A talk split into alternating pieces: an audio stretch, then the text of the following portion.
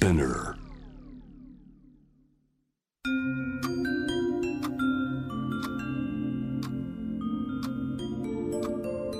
こんなこときっと取るに足らないからと性にまつわることを一人で悩み考えたことのある人たちへ。ここは気負わずに話せるお泊まり会。いつまでも終わらない会話の時間がその後の日々を支えるように個人的な思いの交換が私たちを救うのだ。私とあなたでおしゃべりを。私たちのスリープオーバー。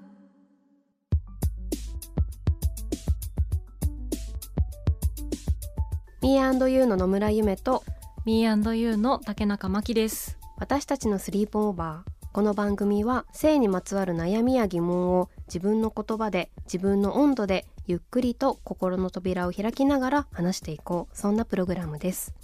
今回はリスナーの皆さんから寄せられたメールを紹介していきます。これまでにお迎えしたゲストの感想や今後扱ってほしいテーマのリクエストも来ているのでシェアしていきましょう。私たちのお泊まり会にあなたもぜひご参加ください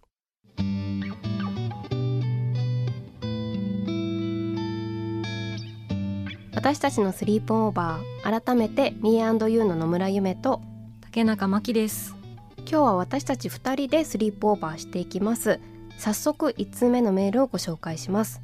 ラジオネーム沢栗さん女性の方からです。なかなか普段周りの人と話せないけどとても考えてしまうテーマを使ってくださってありがとうございます。中村優子さんのお話と母子関係についてのテーマとても良かったです。自分が母親になって15年が経ち母親としていつも与える立場譲る立場であり続けることの難しさやそれでもそこから逸脱することへの罪悪感などがありました。自分も弱い人間だとはいえそれと母親であるということのバランスは難しくなかなか良いところに着地できないなと思っていました。中村さんのお話では子供は与えられるだけの立場ではないとか母子関係には揺らぎがあって白黒はっきりつけられるものでも固定化された関係性でもないもっとグレーな部分も多いと言われていたことにしっくりきましたし励まされました。ということです。沢栗さんありがとうございます。ありがとうございます。母と娘をテーマに話をしたんですけれども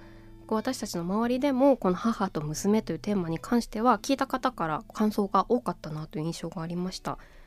ねもう母と娘っていうことはでも自分もお母さんこういうことあってさとか話したことあったような気がするんですけどでも関係の難しさとかって、やっぱりこう自分と友達でも違ったりするし、うん、なんか言いづらいことって確かにあったなと思ったりして。うん、なんか自分が親と例えば母親と仲がいいっていう場合には、うん、もしかしたら相手はそうでなかったらどうしようとか。まあ、そう逆にねこう自分があまり関係性が良くない時に、こういう話を急にしていいのだろうかみたいなのはあるだろうなと思いましたが、うん、でもこういうね、まあ、グレーの部分も多いって私もすごくそうだなっていうふうに思いながら、うん、中村さんのお話伺っててそういう曖昧な部分というかこう母たるものはこうでなくてはいけないとか母と娘の関係はこうでなくてはとかそういうふうに定められるものでもないっていうことについてすごく考える回だったなっていうふうに思います。そうですね。多様な母と娘がいるっていうこととか関係性が変化していくっていうね、うん、ことも結構励まされる部分もあったなと思いました。沢栗さんメッセージありがとうございました。続いてラジオネームあののかさん20代の学生の方からいただきました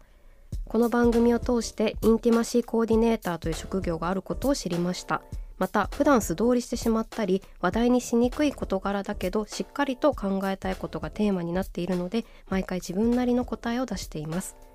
恋愛とか性のことはあまり友人などにも相談できない事柄だと思っていましたがこのような場があり救われる気持ちです。私が取り上げてほしいテーマは恋愛やセックスなどの年齢かっこ速さを気にしたことはあるかです。早い年齢から恋愛やセックスをした方がいいような風潮を中学生の時からずっと疑問に思ってきました。私は人それぞれで時期が違うし好きな時にすればいいのになと思っています。ありがとうございます。ありがとうございます。テーマをね取り上げてほしいテーマをいただいたの、すごく嬉しいですね。嬉しいですよね、あののかさん本当にこう自分で毎回自分なりの答えを出していますっていうふうに言ってくださっていて、まあ、そういうことがすごいなんか大事ですよね。自分はどう思うかっていうことを考えるっていうので、なんでこういうテーマとかも、うんうん。じゃあこういうテーマ話してみたいなみたいな、うん。うん。嬉ね、ううんん、嬉しいなと思いますが。でも確かにこういう風潮っていうのは自分が中学生の頃とかもあったなって思って、うん。こう早い年齢に経験恋愛を経験しなさいとか、うんセックスもしなさいみたいに、うん勝手にした方がいいみたいに思い込んでしまっていたうん一方でなんか性教育とかは受けてないしみたいなうんところがこう盛り合わないというか矛盾してるのに、そういう風潮ありましたよねあ。りましたね。なんですかねこう大人とかから言われるっていうよりもこう比べちゃうみたいな感じですかね。なんかあの子は早くしたらしいとか、うんなんかこうえ例えばこう何何歳を過ぎてもうなセックスしたことなくてみたいなことって結構言われたり思っちゃったりとかっていう風潮ありますよね。あるあります、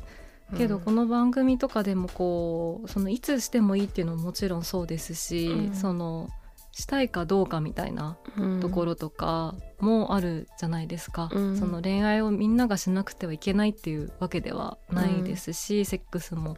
そううん。っていうふうに考えた時になんかこう早ければいいってなると、うん。もうそもそもするものだっていう前提だしうん。セクシャリティに関してもねこう、誰をこう好きかっていうのもやっぱ異性が前提になってると思うし、そういうところも含めて全部一括りにされてる感じはありますよねう。ん、本当にねそうですよねだからそういうふうにこうなんかしなきゃいけないっていうふうに思っている時とか思わ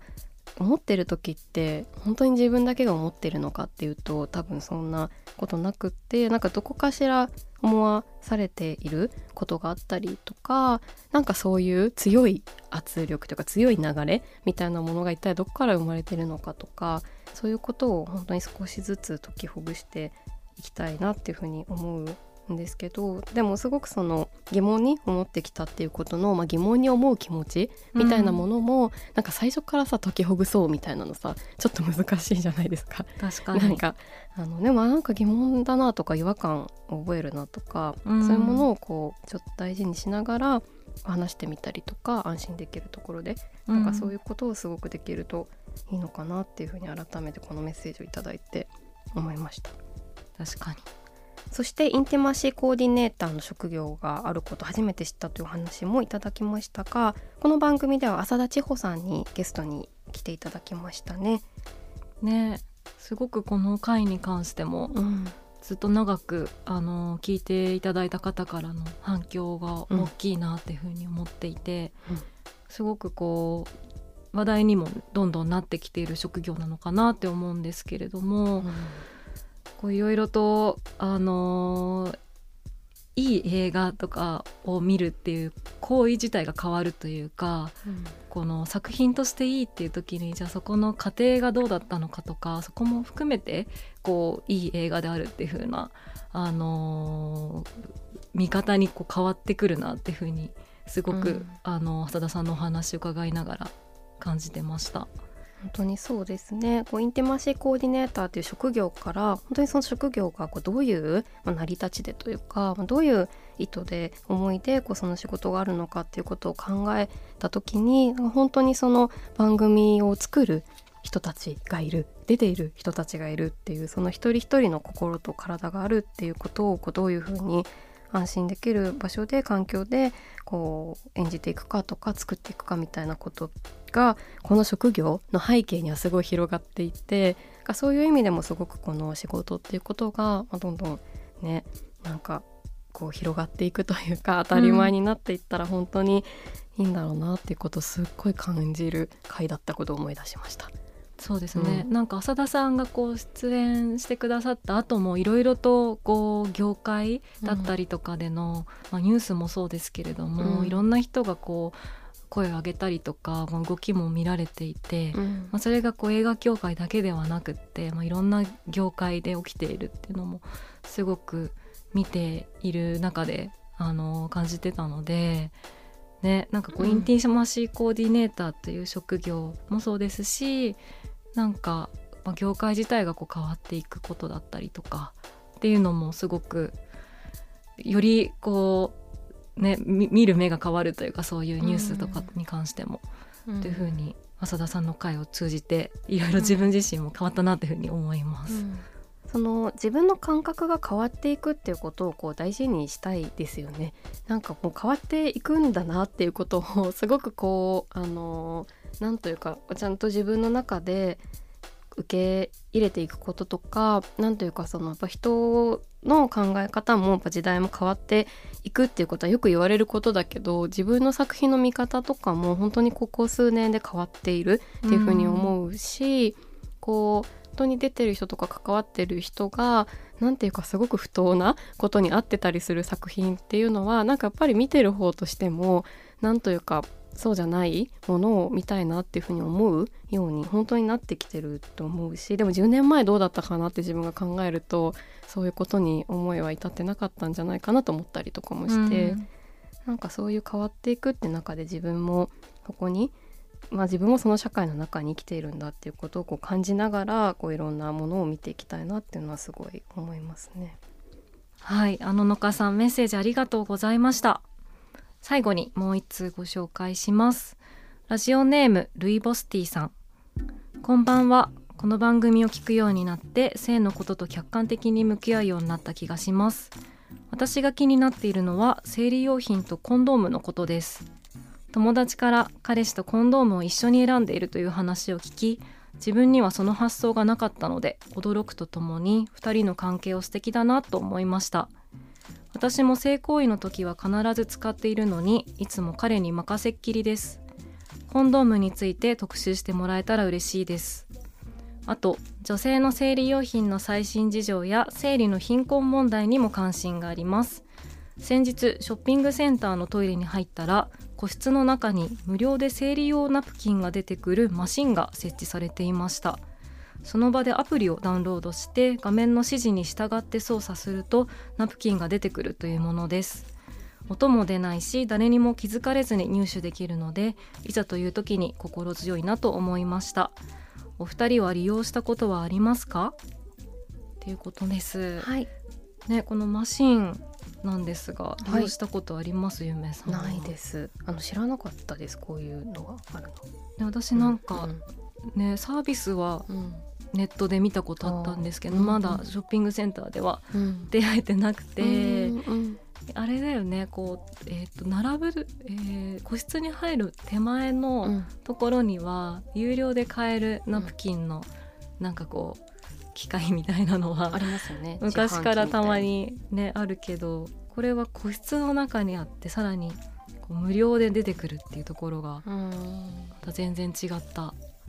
いやサービス。ですよね、うん。個室の中にあるし音も出ないし気づかれないで入手できてっていうのでなんかいいですよね。こういうものがねあるのは。ね、この生理の貧困問題にも関心がありますっていうふうに、ルイボスティさんおっしゃってたんですけれども、こうなんか生理用ナプキンも結構ね普通にお値段するじゃないですか、うん。こう毎月買わなくてはいけなかったりする中で、うん。こう学生の方だったりとか自分のこうねお金の中でどうやりくりして生理用品を捻出するかみたいなうん。ことを考えている方とかもいらっしゃると思うんですけれども。うん。そういう中でこういうねなんかこう公共の場所というかで無料で手に入るっていうのはうん。すごくいいよね。いや本当にこう必需品だしにであるにもかかわらずでもお金まあ貧困問題とかっていうものもあることが分かっていてでもそれをこうこうつなぐものというか助けるものがないとこう我慢したりすることになっちゃうじゃないですか。うんなんか例えばそれで、うん、じゃあなんか同じものを使い続けようとかなるとやっぱりすごくそれは本当に体に良くないことになってしまったりとかする可能性もあるっていうふうに考えるとやはりそこはなんというか考えて方法を考えなければいけないなっていうふうに思いますよね。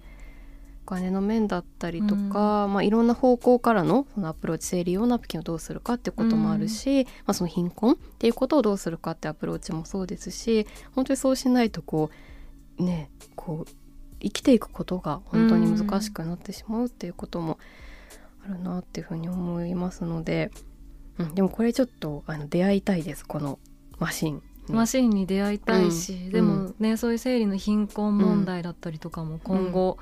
もっと考えてうんいきたいなと思いますしあとコンドームの話もね、はい、すごいこう友達の方が彼氏とコンドームを一緒に選んでいるっていう風なお話を聞いたっていう風なことだったんですけれども、うん、一緒に選ぶっていいですね。なんか。あいいですよね。はい。あの私はコンドームを一緒に買ったことは、えっと、パートナーであれ友達であれないような気がしてこれをのお便り読んでいいなって思いましたが どうですか？えー、私はあのパートナーとはうん。あるかな、あなんかそのそもそも痛い気がして合ってないんじゃないかなと思ったので、なんか少し探してみるみたいなのをやりましたね、うんうんあ一一緒にね。うん。っていうのあったけどでも友達ととかみんなでコンドームの話をして選ぶみたいなのはないですね、一回も。でもお店さ昔原宿にあったじゃん。あったわ。でさすごい目立つとこにあってさ、うん、なんか本当に行ったらよかったなって思ったんだけど私は入ったことなくって。私もないです。ありますすごくアクセスいい場所にありましたね。いい場所にあって、ううん。んもうそういう風にね、まあ、関係性本当に素敵だなと思いますし、まあ、自分でまあ選んだり一緒に選んだりっていうこう自分事としてというか2人のこととしてというか、お互いのこととして確かに選べるようになるといいなって思いますでも、ね。さっき生理の話でその我慢みたいな話うもあったけど、そうコンドームとかもこう選ばなくてもみたいな選,、うん。選ぶとはちょっと考えすぎなんじゃないかみたいなな風にな確かに。謎のためらいみたいなの本当考えた方がいいのに。確かに。でもあるかも。あとさなんだろう。これは本当に良くないと思うんだけど例えば、まあ、自分がえっ、と、つうん、痛いとか合ってないなっていうふうに思ってもいやでも相手はなんかつけてくれるだけいいとかさ思っちゃったりする可能性もこれまでの自分が育ってきた10代とかのはいはい。環境の中では、なんかそんな贅沢言えないみたいなあったよね。なんかあったような、まあ、その具体的にそういうエピソードがあったってことでもないんですけどでも風潮としてなんかつけてくれるだけでいいよみたいなあった。感じ？なんかあったあれ何だったんだろう。なんだったんだよ。でももっといやなんか痛いんだからもっとこの方が良くないとか、うん。痛いわけじゃん。しさ辛いなとか思ってもなんかそれをやっぱ飲むっていう感じありますよあね。うん、ななぜかつけてくれるだけでいいみたいな,、いいみたいな。なんかあいいやつだねみたいな。いいやつだねみたいな。そうそんなみたいなねそんなんでいいやつになる。ねうん。なんでそんな思ってたんだろうね,、ね。なん相手がいることだとっていうことでなんか言えないみたいなこともあるんですかね。自分のさうんものだったらさ。うん歯ブラシ。相手がいる固めとか。からもあるだろうね、うんだしその取り出すシチュエーションがさ大体さ、秘められた場所から出てくるじゃん。あその2段目の引き出しに入ってたのねみたいなやそうそう。そうつ。はい。そう。あそこそこだったかみたいな。そう、はい。あそういうところに入ってるんだ、うんうん。みたいな感じでさ、うん。で終わったら何事もなかったようにさ、うん。その箱が回収されてたりするじゃん、うんうんうんうん。そうなるともうコンドームの話題が出ないよね。そうだね。確かに。そうだね。なんか今ちょっとなんかこう秘められたなんか棚のことをすごい想像しちゃってなんか私もそう想像したそう。そうだね、うんうん。なんか選ぶっていうので、だいぶ変わりますよね、もうそもそもつけることが前提になってるし、うん。そこからもう選ぶぶ、っていうステップにうん。行ってるというか、まあ、逆もあんのか。選ぶというステップがあるからうん、つけることになるみたいなのもあるのかもしれないけど、うん。うん。でも本当になんか選べるっていうことがなんか豊かなことであるっていうことは自分自身なんかもうちょっとちゃんと知ってた方がいいなっていう感じはすごいあって何事にも、うん。本当は選択肢があるのに自分でその選択肢をなんていうかないものにしちゃってたりとかすることって結構あるなって思ったりとか。でもきっと多分いろんな開発のさ結果さ今多分すごいきっとあるわけじゃん。うん。ってなったら本当はそれを選ぶそれがあるのってなんでなんだろうとか選べることっていうことをもっと試していった方が自分ももうちょっとなんというかよくなれるはずというか、やっぱぴったり合うものやぴったりくる心地よさみたいなものさ見つかりますよね。うん見つかるはず、うんうん。なんか生理用品とかは少しずつ選択肢だったりとかが、こう出てきてもいるし話題にもなんかしやすくなってきてる感じもありますけれども、なかなかねコンドームの選択肢について私たちもあんまり詳しくないみたいなうん。ところもありますよね。そうですよね、ちょっと知っていきたいですね。はい。していきたい。ルイボスティーさんメッセージありがとうございました。私たちのスリープオーバー。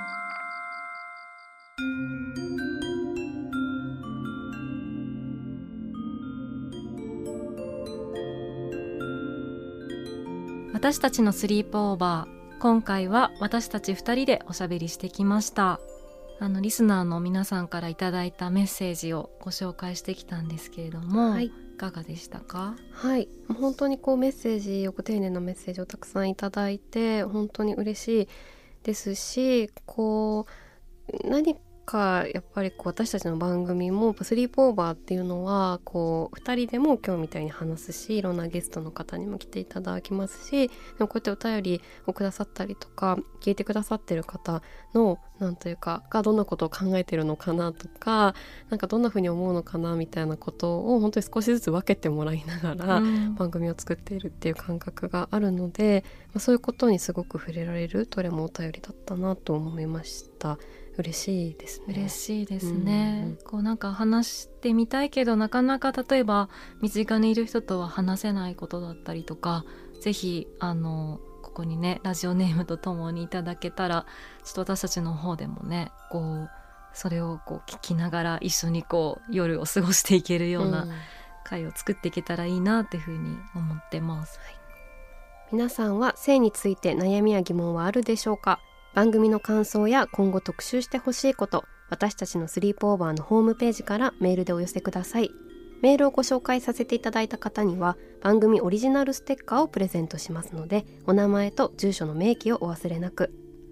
私たちのスリープオーバーは毎週金曜日配信。さらに JWAVE のラジオでもお聞きいただけます。毎週金曜日深夜1時30分から。FM81.3 JWAVE こちらもぜひチェックしてください。気負わずに話せるお泊まり会次回も私とあなたでスリープオーバーしていきましょう。ここまでのお相手は Me&You の野村夢と竹中真希でした